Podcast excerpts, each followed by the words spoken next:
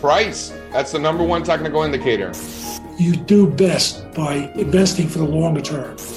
If you can't explain what the business is doing, then that is a huge red flag. Some technological change is going to put you out of business. It really is a genuinely extraordinary situation.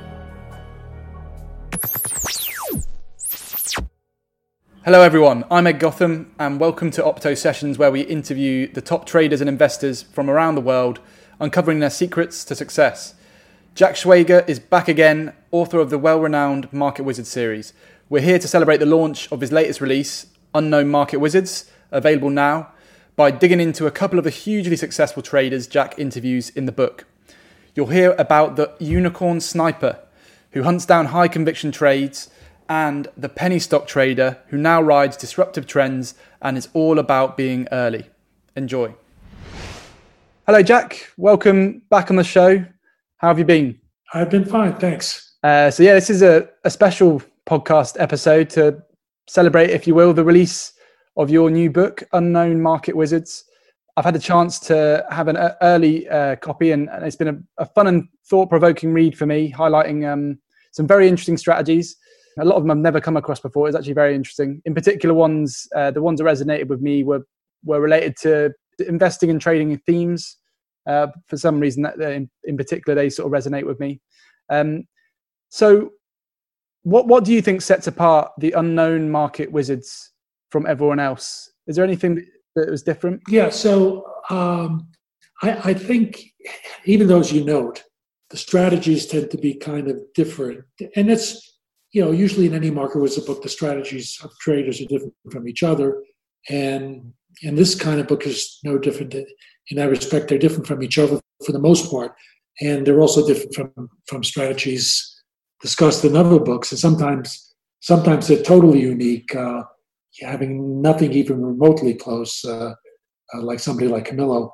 But um, basically, though, when you talk about what sets them apart, a lot of those things are do have some similarities. So, for example, uh, you know the traders in this book and true of market wizards in general tend to be very disciplined, very disciplined people.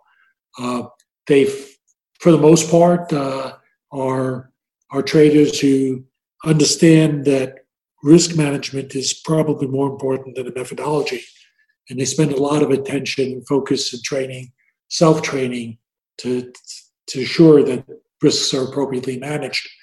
Um, one common denominator I think you'll see that does come up strikingly in this book. It comes up in other uh, Market Wizards books as well, but I think particularly so in this book is that many of the traders, regardless of how different they are, have strategies where they're looking, where on any particular trade, they're looking to make much more than they're willing to risk. And they're looking for those points in time where they believe the market is offering uh, an opportunity for a relatively large gain for a required risk that is much lower. Now, that doesn't happen all the time or even often, but there are particularly points in time where whatever the trader's strategy is, uh, applying that strategy can allow for using a relatively close protective stop or exit if it doesn't work out relative to the gain that is possible if if the call is correct. And interestingly, it's as true for traders that are purely technical as as those are, are purely fundamental. So I could think of somebody like Brandt who's totally technical, where he talks about specific chart points where that may be true, and people like uh, Amrit Sall or Daljit Dhaliwal or uh, who uh, are looking to pinpoint exact trades to fundamental events in which they believe the market will roar or crash and are ready to get out very quickly if they're wrong.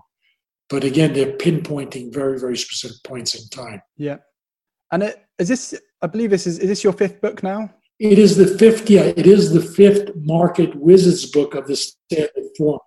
And um, I was just going to ask for this book because it's slightly different uh, to to your previous books because you've focused on you know, known market wizards, if you like.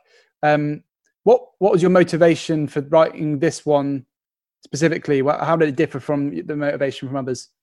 Yeah. So thematically, this one actually the, best contrast is probably the last one, which was hedge fund market wizards, which I did in 2012 and as the name implies, I was talking to hedge fund managers, right?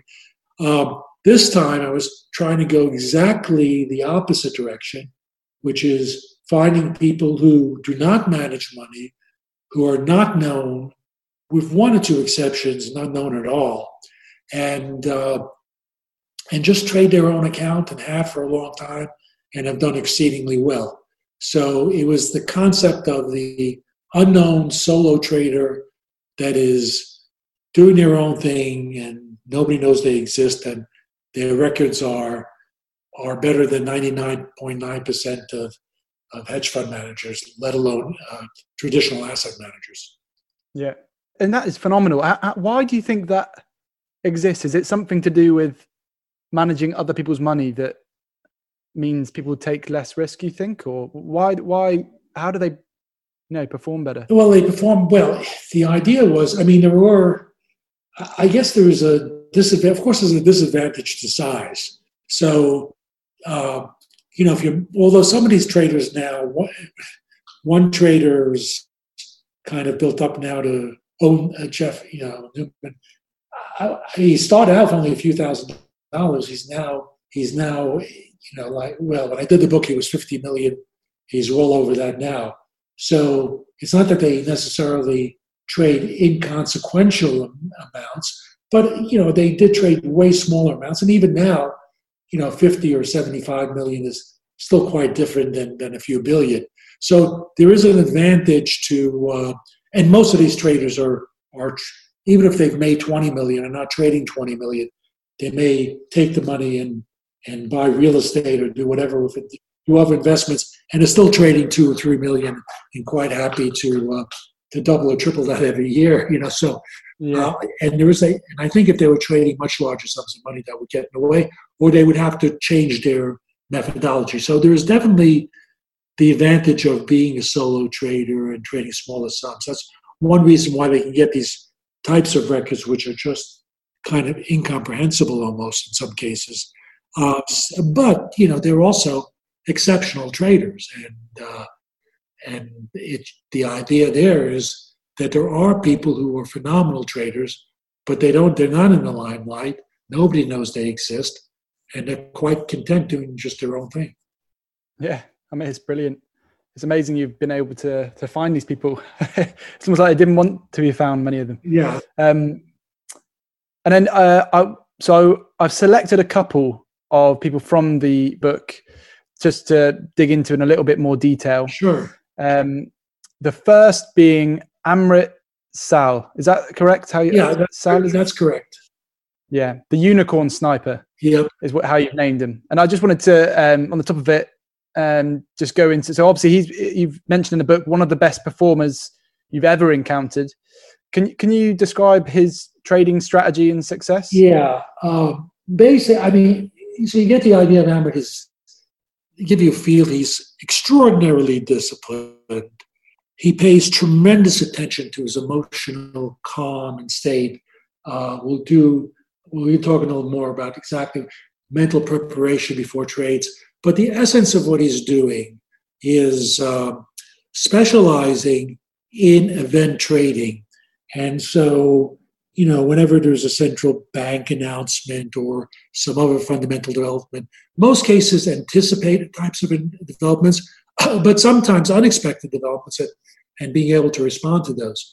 So let's take the anticipated kind. Let's say there's going to be a Federal Reserve type of statement or something like that. So he will prepare, first of all, he keeps rigorous logs of all his trades going back since he started, like 13 years. And he has literally, literally thousands of pages of notes that he's taken on his trades, uh, what the circumstances are, what the strategy was, what worked, what didn't work. and he's able to and he and he also categorizes the different types of situations. So whenever there's an event coming, he does have he's able to draw on past analogs to that type of situation. And that plus being very well versed on the current situation and the current market and what expectations are and so forth, he's, he maps out essentially a game plan for whatever might happen. So if it's going to be an announcement, well, he, if it's this, you know, he'll have one action. If it's that, it's another action. And for each action, if the market reacts one way, he'll know what it'll do. If it reacts another way, he'll know what it'll do. And he'll he'll really plan this out. Puts a tremendous amount of work into these into these potential unicorns, you know, because these trades don't come along that often. There aren't there aren't a ton of them in the year. So every time there's one, he does extraordinary preparation and knows exactly what he's going to do and has built up tremendous expertise in trading these events. So, uh, so that's that's a, that's the preparation and element. And and he when when he, let's say announcements would come out, he'll be there with his mouse with his mouse with his finger on the mouse, and he's ready to click the trade whichever way you know whatever the outcome is, and he knows how he's going to respond for every for every variation and market reaction. Uh, so that's that's a good part of it. Before such trades, he does spend. He also spends a lot of attention to his mental state. Like I said, he will do meditation. He will do breath work. He gets he he he tries to get in what he calls he terms, and I suppose it's maybe not a, an original term to him. He probably picked it up from someone else. I suppose it sounds like it is, but what he calls a deep deep now, and so he's very focused, relaxed, and ready. And he also does kind of mental preparation. So just like an athlete before some sort of event might think it through and uh, and like a let's say like a professional downhill skier in the Olympics probably going through a slalom course will mentally think of that in every turn and how they're going to handle it and what they're going to do. And probably a lot of professionals do this type of mental imaging. And and Sall does the same thing in trading.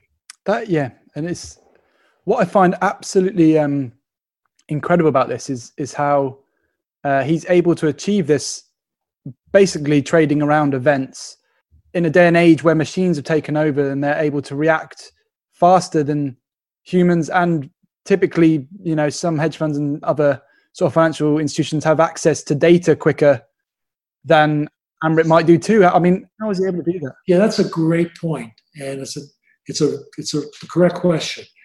What he started out when he started out, we didn't have these algorithms that would be going through text and trying, you know, and have have rules for how to react to any terms and words, and could act instantaneously faster than any than any uh, trader could. So in, in earlier on, you know, a lot of his profits did come from just being extremely quick. And even though he might miss the first part of the move, uh, you know, initial, he would still be quick enough, you know, to, to, to, to do very well by getting these quick initial moves to events. And as you correctly point out now, that game has changed. So uh, now it's really a matter of not so much getting the initial pop, but being prepared how to trade right after you know right after those first few seconds and uh, and you know so he can't it's not a matter of being faster than the machines obviously which you can't do. It's a matter of having more expertise or preparation on how to trade the event than virtually anybody else. And that may not just be it may not just be one you know he may trade it initially one way and then based on on a market reaction might trade it the other way but he, he's got this so it's it's really more of having planned out a strategy.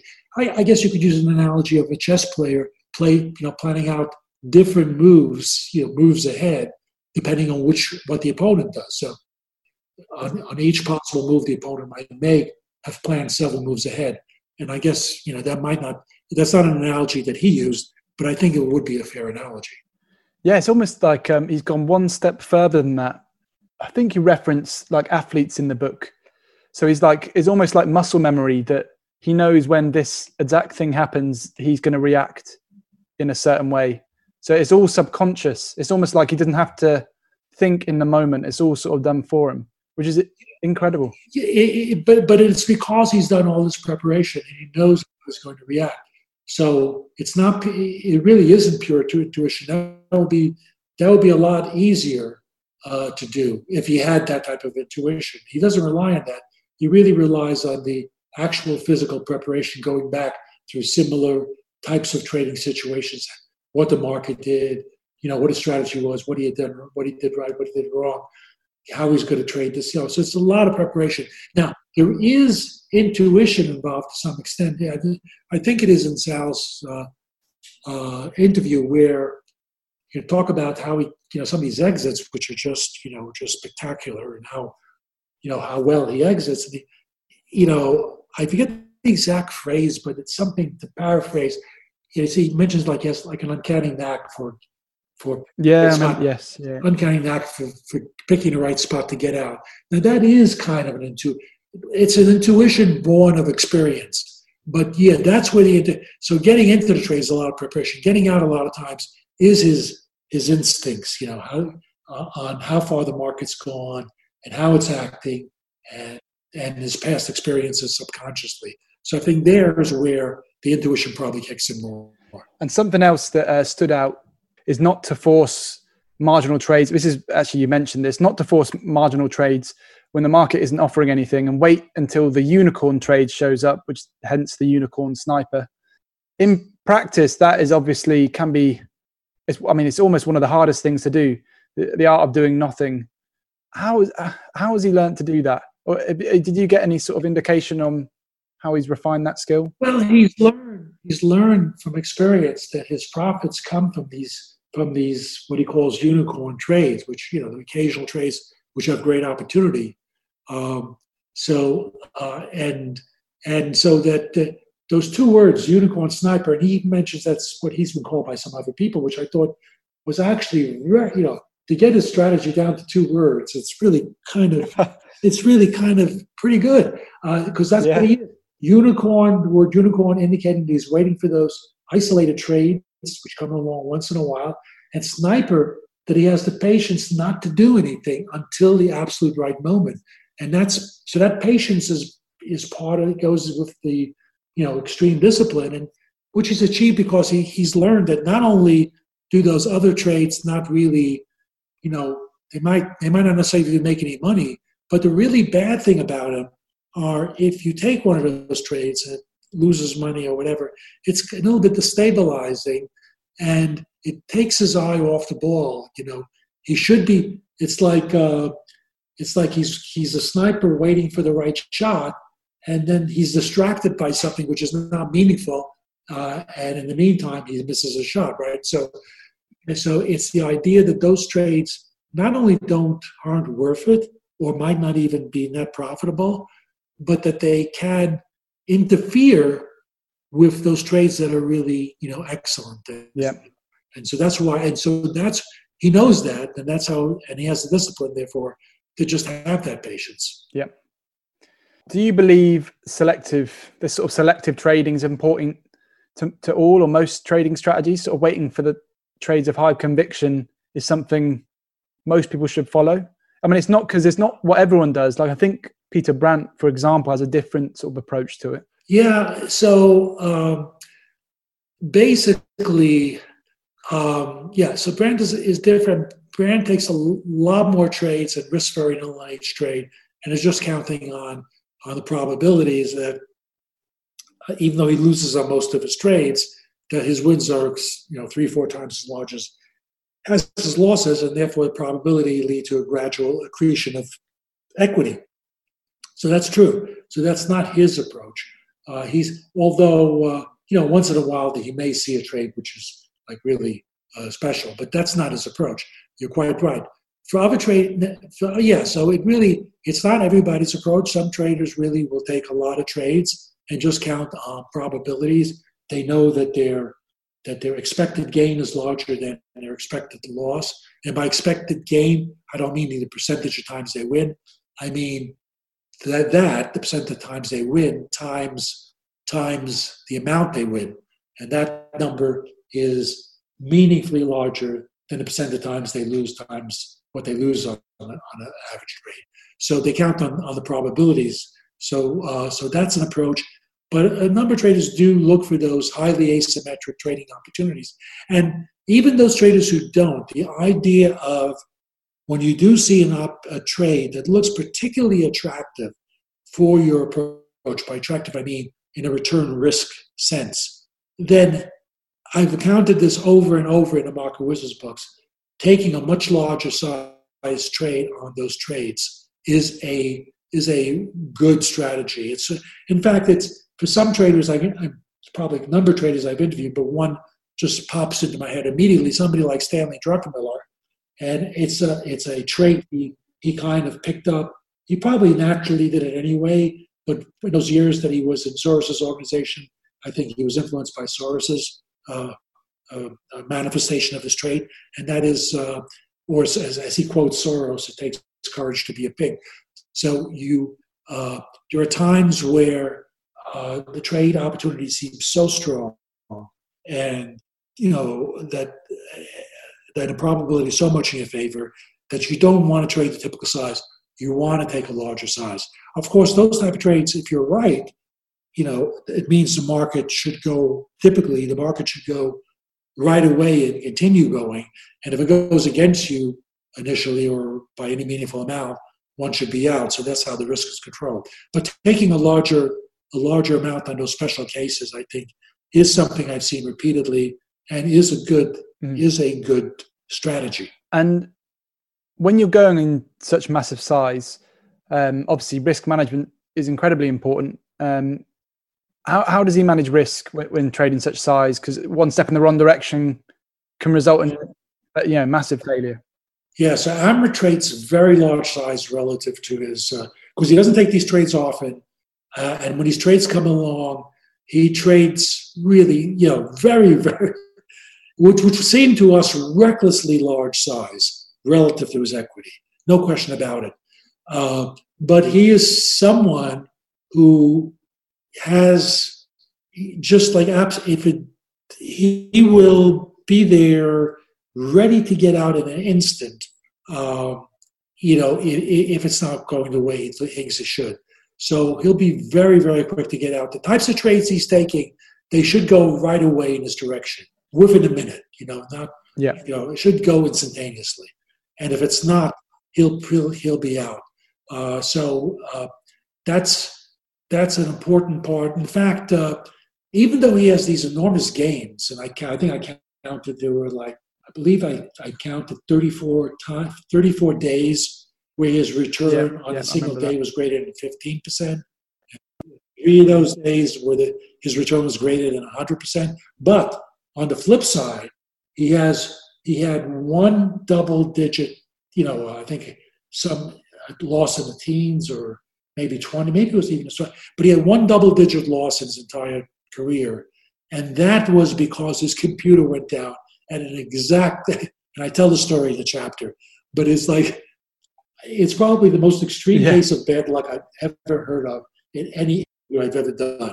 But that was the only case. I mean, it was it was just an extraordinary bad luck, and uh, that was the uh, that was the only time he, he had a double digit loss. So all those other times when he was wrong, he got out it's incredible. in a single digit loss. Incredible that because it must be moving so quickly in the market on, on those sort of things that you'd expect like a second too late would be it probably is a second too late probably would be the difference between a double digit and, and not probably he has no he has no hesitation on what he should do right it was my impression you know he he doesn't think and in fact i think the uh, the uh, a lesson he learned earlier in his in his career you know, and he was only trading a few years, uh, and, and this kind of relates to it, and, and it stayed with him. It was clear this was an important lesson, and it also goes to these submargin, these marginal trades. So he, he, took this trade, which there was a reason to take it, uh, but it wasn't a really strong trade, and and he kind of traded too large by taking his full.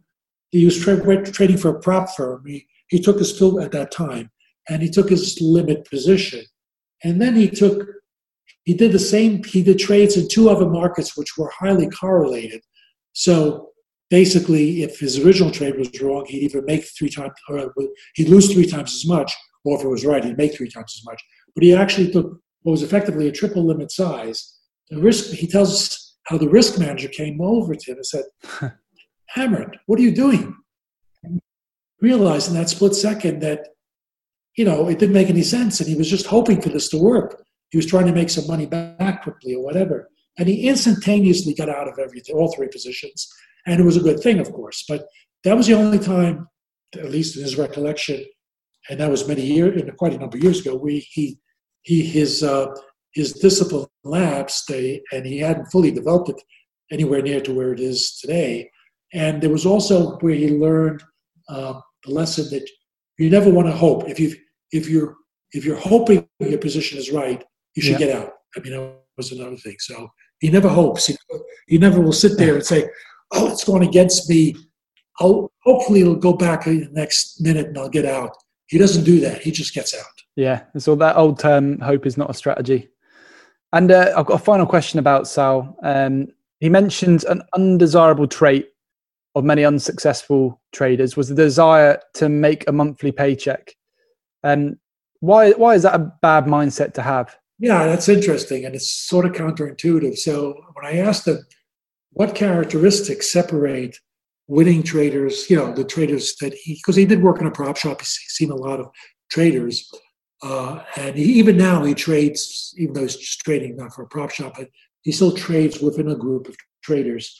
Um, and as I've seen a lot of traders come and go, and you know, I asked them separately what were the characteristics of those that won, and then separately what those that lost. And he said one of the main things he's noticed is that traders who who ultimately bomb out are those who are trying to make money every month.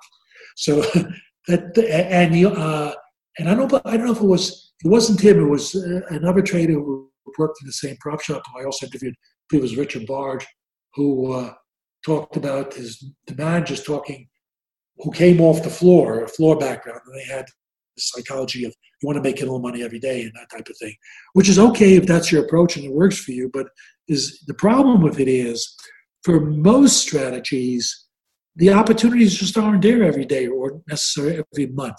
And if you're sitting there and your main objective is to make sure every month is a gain, and or and if you're sitting there for a month and you're the worse yet, if you're depending on making money every month so you can pay your, your, your expenses, then when there's a month where there just aren't good opportunities, you'll convince yourself to take some trade which really you wouldn't normally take. And those types of trades end losing money. So instead of instead of kind of getting closer to, to being profitable or losing less, you actually aggravate the loss. So the reason why striving for consistency uh, for many traders will be a negative trade is it will it will uh, entice them to take trades they really shouldn't take. Yep. And I'm just let me on this matter. Let me just quote Brandt here because I think he had a quote that uh, I think he had. The, I think this was Brandt's quote. He said, "The market is not an annuity. so the market isn't there to give you a certain amount of money every month. That's that's not how the world works. That's a really good. That is probably some sort of fundamental thing that people, any trader, yeah, any successful one probably already yeah already knows, but it's a good one to sort of get ingrained early on. You can't force the market to to make you money, basically. We hope you're enjoying the episode. For interviews like this every Thursday, subscribe wherever you get your podcasts. And while you're there, make sure you give us a star rating and leave guest suggestions along with any other feedback in the review section. Now, back to the show. Wanted to move on to the, to the next person now, Jeffrey Neumann yeah. selected him because his story resonated with me as I mentioned earlier. I quite like the uh, the traders in in here that um, their strategy revolved a little bit around sort of thematic trading. Um, is it is it possible to give a an overview of Jeffrey's story? Yeah, sure. So just in short, so Jeff Jeffrey is someone who didn't really have direction. Uh, you know, graduated college, didn't really didn't look for a job. Uh, you know, thought he would try trading in college, I think he, you know, played around with it and you know, like, uh, but but essentially uh, thought when he get out of college he, he was going to start trading and that's how he was going to make a living. Uh, his assumptions were kind of preposterous. He, his idea was to make a million the first year, and he planned out how much to make every day. It's sort of what, what he, the way he thought about it and everything else sort of contradicts just everything. You know, uh, uh, you, almost always people who just go in, they're going to make a lot of money in the markets. That's usually the wrong motivation. They usually fail. Uh, the idea of just, you know, making a million the first year. And when I say making a million, he started out with twenty five hundred dollars. So, you know, so this was a ridiculous expectation, and he wasn't far off from, from meeting that. And just kept on going. Uh, he uh, this was I think he started out was like around 2005, roughly, maybe a year or two earlier or later. But uh, he, when I did the book, he was up over 50 million. And I've been in contact with him uh, more recently, and I think he's north of 80 at this point. So uh, that's astonishing. Just extraordinary, extraordinary uh, uh, yeah, performance, and, and in fact, probably as good as anybody I've ever interviewed. Yeah. Uh, at least in terms of you know compounding return. Uh, you know, and and Jeffrey's one of those people. When I say, uh, and I said I probably said it in the preface uh, that when I started this book, I kind of just assumed we were not going to see. I was not going to find track records like some of the track records I found in the first Market Wizards book, where you had these, you know, people like uh, Paul Tudor Jones and Bruce Kovner and Michael Marcus, and who were putting up triple digit returns per year. And and I thought, well, yeah, you know, they were phenomenal traders, but it was a it was a special time. The markets were going through these big inflationary moves, so you had big opportunities, particularly for trend oriented traders. And also, we were pre computer power of any consequence. There were no PCs. You didn't have these big quant shops. Uh, you know, programming uh, power was like was a was minuscule compared to what it is today, and so forth. So I thought that all these technological changes and the entry of quants into the business in mass and uh, the nature of the markets, I, I just thought that you could no longer, I would no longer see performance like like those in the first book. Yeah. And Jeff was one of those people in this book where kind of, yeah, it was as good as anybody else in that first book, if not better. And there were some others in this book. So, so that was one of my surprises, actually, that it was still possible to have that type of performance even today. Yeah. And what was incredible, I thought, as well, reading through it, is his strategies, he's sort of changed, has evolved completely over time in a few ways. Um, and he's even made it work in penny stocks, which is unknown. Like I, I, don't know how many. It can't be any that many people that have smashed it in penny stocks. This is crazy. Yeah, the fact that in fact, you know, his early years he was almost all you know mostly penny stocks. Uh, as he got bigger, he, you know, he branched out. But even today, he likes he likes the small you know stocks under under you know five dollars or under a dollar even you know if he if he finds ones that have the opportunity uh, of course now he's too big you know to trade a lot of these or until they go somewhere, but uh, get big up following. But yeah, it's kind of amazing. I, I always thought, uh, I, I no experience in penny stocks, but I kind of just assumed that penny stocks were by and large just a scam and, and a sucker play. And, uh, you know, the people on the inside took money from, you know, by, by propagating stories and, uh, and suckers would be left holding the bag. And interestingly enough, Jeffrey, who has no inside information, to do, has sort of kind of done extraordinary well in those types, you know, from his beginning uh, in those types of stocks. Yeah.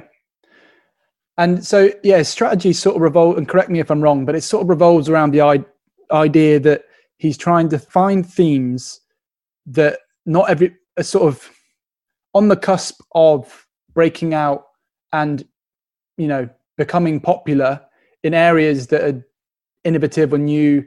And he tries to profit off you know the, basically the crowd getting involved and then jumps out on the peak of popularity. Is it the sort of is that is that right would you say? Yeah exactly. In fact um, I, I, believe in the conclusion of that chapter.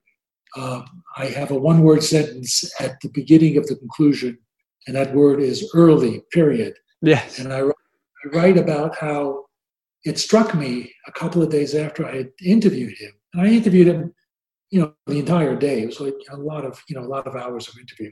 Uh, so um, it struck me afterwards that, you know, that the everything, the key to everything he's doing and all success is he's early. He's early in spotting these trends uh, before they become trends. Uh, and uh, he's early, and then when he gets in, he his technical uh, timing approach is such that he's getting in at the very beginning of the move.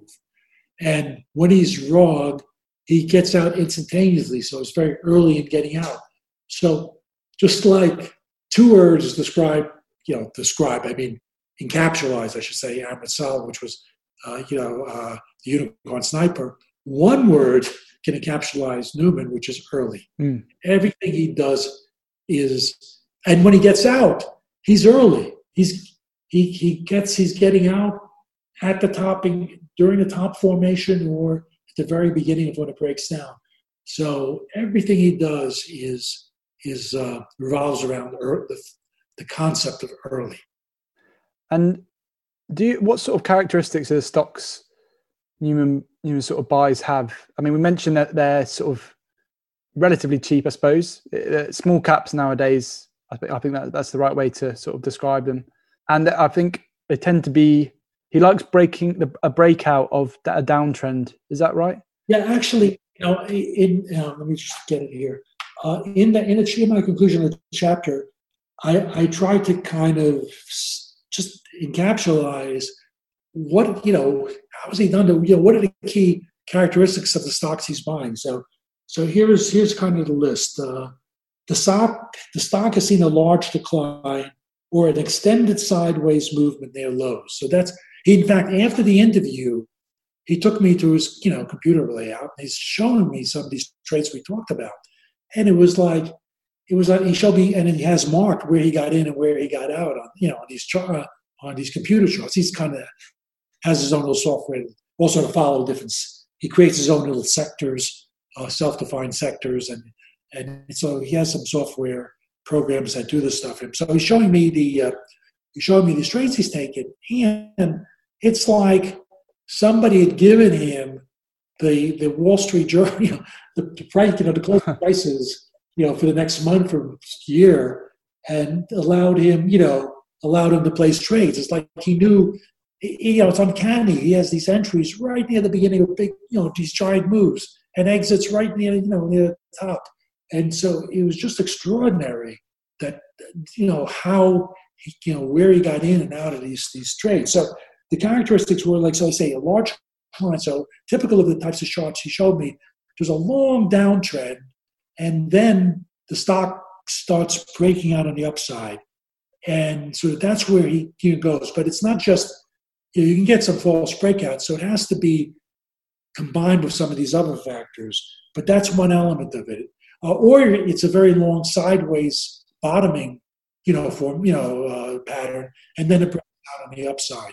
And usually that upside, you know, he'll see like evidence of interest, like, you know, either volume could be a good indicator or something like that. Um, the second thing uh, is that the company has a service or a product that suggests considerable upside potential. Uh, so, and, and often when it's a new product, there's going to be a lot of potential hype. So it doesn't mean that the product has to be profitable for the next 20 years or anything like that. It just means that the product is such that there's a reason to believe it could get a really big move. Uh, mm-hmm. Whether it's based on genuine need for the product or the innovation of the product or it's based on it that it's likely to generate a lot of hype, which will move the stock. But it has that characteristic. So it's something like you take something like 3D printing. So when when 3D printing was just becoming becoming a thing or just starting out, he's there early on. He's buying each of these 3D printers, trying it out. He's calling CEOs to talk to them. Um, he's kind of doing lots of research. So he's right at the very beginning, and and if he thinks it's something, then he'll take he'll pick the stock he thinks is the leader, and he'll also then he'll create he'll create his own sector in that case, 3D printers, and he'll have that as a sector, and he'll probably buy some of every stock in that sector. Uh, so that's another element. You know, that's another element. Uh, another element is uh, there, there has to be a catalyst for why it's going to go now and the catalyst could be it could be uh, uh, signs of, of insider buying. Uh, it could be something about the product. It could be some deal, but there's a catalyst. It just and the catalyst will will coincide then with with this chart breakout. Um, the stock is in a sector that he's a, another element is the stock is in a sector that he's defined as being primed for substantial upward price move. Uh, we talked a little bit about that already. Uh, next, he's familiar with the product and tried it himself, as I mentioned. And then uh, finally, the stock is showing signs of life.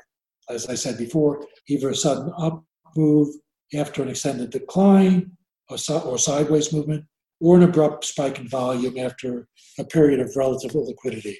So those are the traits of the stocks that he's uh, uh, buying. And he, by the way, he only goes long; he never goes short. Yeah, very interesting. And just like um, Amrit, Jeffrey sort of has a it seems to have an uncanny knack of of getting out of positions at exactly the right time as well. And he's like we, we sort of talked about, he tends to at least try to exit when a trade is at its peak of popularity. And but the, his timing is you know uncanny sometimes. And it, there's a few stories you mentioned about. It seems to be just a bit of, of, of luck basically that he's been able to get the right information at the right time to to come out of a lot of his positions before a lot of them collapse to you know back to below where he, where his initial position um, was opened which is crazy. Like some of these things never go on to to see the sort of potential success the market thinks they'll have. It, how much luck do you think is involved there or is it is it something else going on?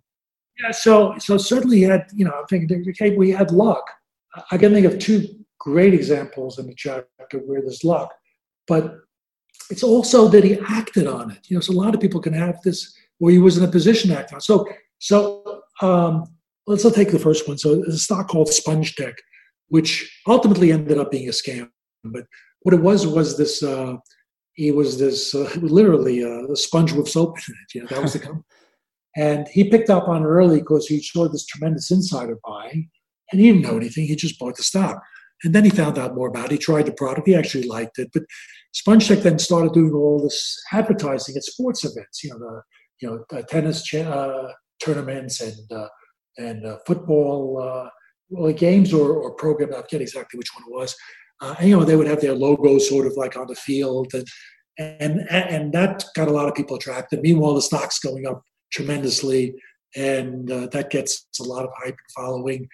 So he's so he bought the stock like I think at a buck or something like that, and they were give or take. And uh, then he, he always takes a few months off in the summer to go traveling, and he's he's in Africa, uh, a remote area of Africa.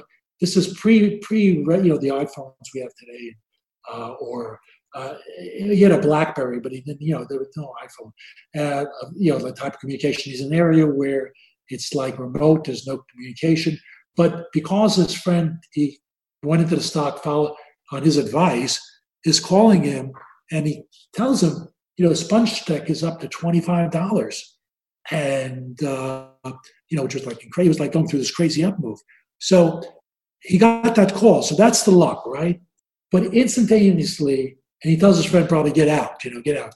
And instantly he goes to the office, he gets them to sort of patch him in, and, and he somehow manages to get get the trades off, and you know, and then gets back to his uh, his uh, you know tent or whatever it is, and he gets you know this. There's no even though there's no uh, phone communication, but the Blackberries can communicate with each other apparently, uh, which is how you know, he explained it to me. And so he gets a message from his friend that Sponge Tech is down to five dollars or something. like that. like literally, it just so he got out at the just the you know nearly I think it went as high as twenty eight. Uh, and it went, and, and of course, what happened is the, the original founders were just getting out of the stock when, they, when there's this parabolic move, and it just kept on selling. And of course, it was worthless. Uh, so, uh, in any case, uh, so you could say it was luck that he got out, but he had the instincts to know immediately that he had to get, you know, it's luck that he got that call, but he acted on it, right? A yeah. lot of people get a call and say, oh, well, I'll take care of it when I get back or whatever, you know. So that's the, yeah, he had some luck, but, but he, he, he had the instincts to, to act immediately on it. Yeah, yeah. And another, I think it was um, mentioned very quickly in there, and I've I've heard a lot of other people talk about this as well. But uh, it's a sort of a common theory that when you're sort of cousin's uncle's friend is giving them advice and uh, about a particular trade that uh, that you you might be in, and you you start hearing about it, it's time to get out.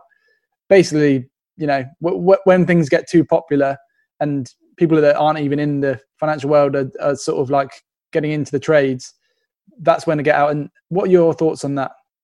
Yeah, so I mean, it generally is true. Of course, it's starting where that point is, but it is something that Jeff is attuned to.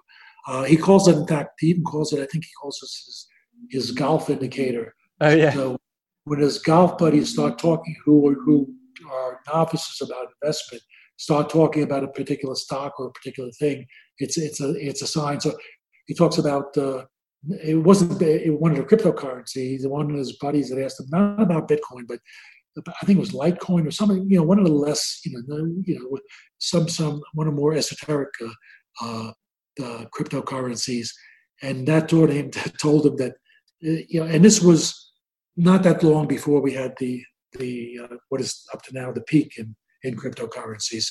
So uh, that's well, like one example. And also on SpongeTech, he talked about he was kind of attuned to this thing being uh, vulnerable because he talks about like being at the bar with some other buddies and they're talking about SpongeTech, probably because they've seen it advertised uh, on, on these sports programs and, and so forth, and, and or seeing the stock you know uh, soar. So uh, yeah, so I think there's definitely truth in that. Yeah, uh, it's the old, uh, uh, you know, it's a classic. I forget which, you know, who said it originally, but about getting tips from the shoeshine boy, you know, yeah. going back in the twenties. Uh, and I think in reminiscence of a stock operator, you have those types of comments come up about, you know, people who, you know, complete, you know, people who have money or, not, or, or knowledge or talking about investing. That's always a sign. Yeah. And another key uh, element to, to his uh, strategy is pyramiding positions, which you know it seems like it's um, uh, love or hate relationship for a lot of traders. They either either love it or or they hate it. Um, and but Neumann, you know, uses it a lot. Um, is it possible to just go to, to a little bit of detail about how he does that? Because it's part of the reason why he gets such large success through the positions he gets a lot of conviction in. Uh, are you talking about? Are you talking specifically about the conviction level? So I'm just so as he gets more conviction, he sort of builds his positions. Oh, oh, you're talking about what seems to be like pyramiding and stuff. Yeah. yeah. So basically, yeah. So he'll put on an initial position, but these stocks he's so early in a lot of these stocks that he, you know, the liquidity isn't there for him to put on, you know, a, a huge mm, position. Okay. And so he basically will, you know, buy some every day and as uh, as the stock uh, starts developing more of a following and getting some hype, then the liquidity starts picking up very much, and he can he can enter more. Uh, so uh, so initially, it's a matter of just positioning on the very initial leg, and then later on, if he's adding to the position, if he's adding to the position later on, it'll be at spots where, let's say, it might be that the market has had a big had a move up and then going into some other consolidation. And he's looking for a breakout, and he'll go with the breakout. But but in those types of cases, even though he's adding much higher than where he got in, uh, if the stock then uh, you know the breakouts uh, goes back, you know if it if it's a false then he'll get right out. Yeah. So he'll get out if you know as soon as he's in losing, you know, very close to when he's in losing territory. So he uh, so even when he's uh, adding to positions, those added positions will have very much close, much closer protection. Mm. And uh, yeah, so uh, so he treats them just like the initial entries. So that's why. Otherwise, if you just you know keep on adding as the position's going up, and and don't have some special way to handle that, then that's kind of that's very dangerous because then you keep on raising your position size and average price and the first meaningful correction can turn a big gain into a net loss. Yeah, yeah. And how do you, how does he? Because if he's built such a large position in something, it must be theoretically, if there's one thing that doesn't go, like one of his themes that actually doesn't go the way he thought it would go, could be, you know, a big, big risk on his account and and and take him back a, a long way. But it appears as though he still has very tight risk management. Yeah, he's he's trading in in concert with the liquidity that the market is providing. So originally, he might have very strong conviction. This is a big move and it's great to put on, but he but he can't do that because you know then he uh, he's too large for the market, particularly now. You know, uh, so uh, not initially, but now for sure, uh, or recent years for sure. So he's he's building the position in the early stage as the market liquidity provides. Uh, otherwise, if he were to put on a huge position, uh, he, he couldn't get out because he'd be the market. Yeah, yeah, yeah. But but as uh, if he's when he's right on if he's right on these trades, when he's right, those stocks liquidity increases tremendously as they're moving up. Yeah. And especially when he's getting out, by the time he's getting out, uh, there's like a lot of liquidity.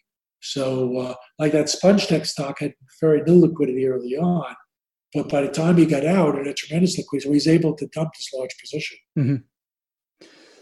So to sum up, sum up, uh, sort of Jeff, are you able to sort of give us his edge in a few words? His edge, his edge is that he's well. There's a few edges. Uh, uh, he's very observant uh, and very focused on catching early trends. In that respect, he's doing kind of manually in a way what Chris Camillo, uh, another trader in the book, does.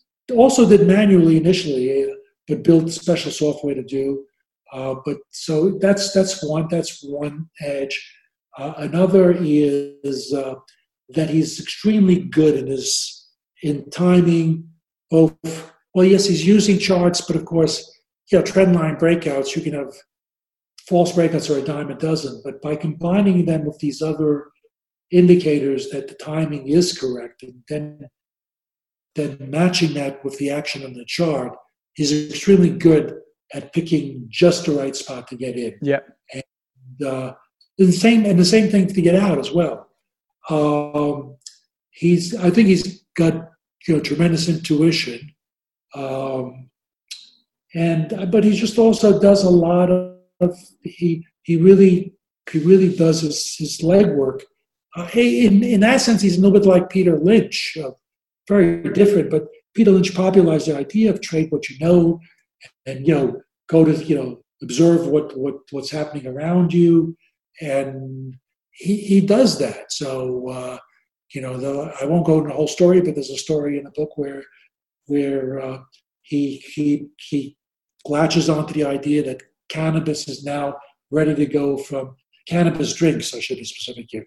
Cannabis beverages are, are, are now ready to become a thing. And so this, he thinks this is going to be a, a new trend. So it's not just he thinks it, he goes to the biggest beverage store in, in his region in Texas and he talks to the manager and, and, and so forth. So, and then he goes back periodically to see how the product is moving.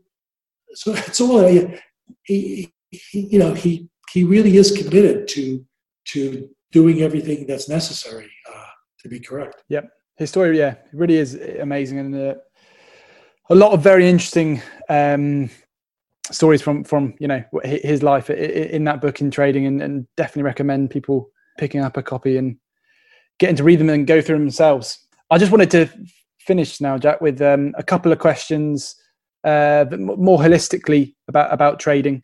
Um, the first was uh, Do you think traders who are successful uh, is down to some sort of innate skill, or are there other things at work? Uh, I, think it's a combination of two. It's a combination of two. It's about doing the, the hard work uh, to, to develop a methodology that has an edge uh, and having the discipline to follow it, uh, learning and, and executing correctly on risk management. So all of those things. Uh, but you know, you can have people who could do all of that. They won't have certainly won't have track records like the ones that people I interviewed. Uh, so, so, I do believe there is another element that that part of it is is is instinctive or or or innate skills. I mean, some of these people are just born. You know, somebody like Jeff was probably born to be a trader. You know, just just you know, it's sort of like. Uh, you know, uh, take you know marathon running, right? Uh, uh, you could, if you do enough preparation and training, anybody, even if you're out of shape completely to begin with, can run a marathon, even though it's very difficult to do if you're not trained properly. Impossible to do if you're not trained properly, but you can you can do it. Uh, but I don't care how much discipline and commitment you have. If you don't have the right body type, you are not going to run an Olympic time. It's just the people who run Olympic times. Sure, they have they have tremendous skill and work ethic and and and everything else, but they also have the right body. So you know, uh, there are people, no matter what they do, will never be able to run an Olympic time because they don't have the right body. And you met, so you've also mentioned before um, every successful trader you've ever ever interviewed had a specific methodology. Good trading is the antithesis of a shoot from the hip approach. So my question here was how how should people tackle developing their own trading style? Okay, so assuming assuming let's go back and assume this is for a relative novice because that will include everything, even what might apply to more experienced traders. But if you're a novice, like the first thing to do is just, you know, read different books. Uh, read, you know, on, know, go, you know, just pick out books that seem interesting, seem to uh, fundamental analysis, technical analysis. You know, just just try to you know, and try to see what resonates, and start following the market, and start kind of coming up with your own ideas, and see what works and what doesn't work. And it's the first approach you come up with is not in many in most cases won't be what actually you'll stay with or what works but there's no substitute for getting education by education i mean not theory so much but just you know people's ideas not because you're going to use those ideas necessarily you might but those ideas may give you other ideas so if you expose yourself to different books on trading you'll start to develop some ideas on your own and if you're following the market uh, you should start to try to come up with things. Now, once you start to come up with things, probably best thing is to initially just paper trade, just start to get a feel for it. Now, that's not the same thing. Emotions are not going to come into play the same way. But if you can't make money paper trading, you're not going to make it trading real money. And now, once you seem to have a methodology, then you can start with a small amount of money applying it. And uh, and uh, uh, another thing would be to to keep like some like a number of the traders in this book to log your trades.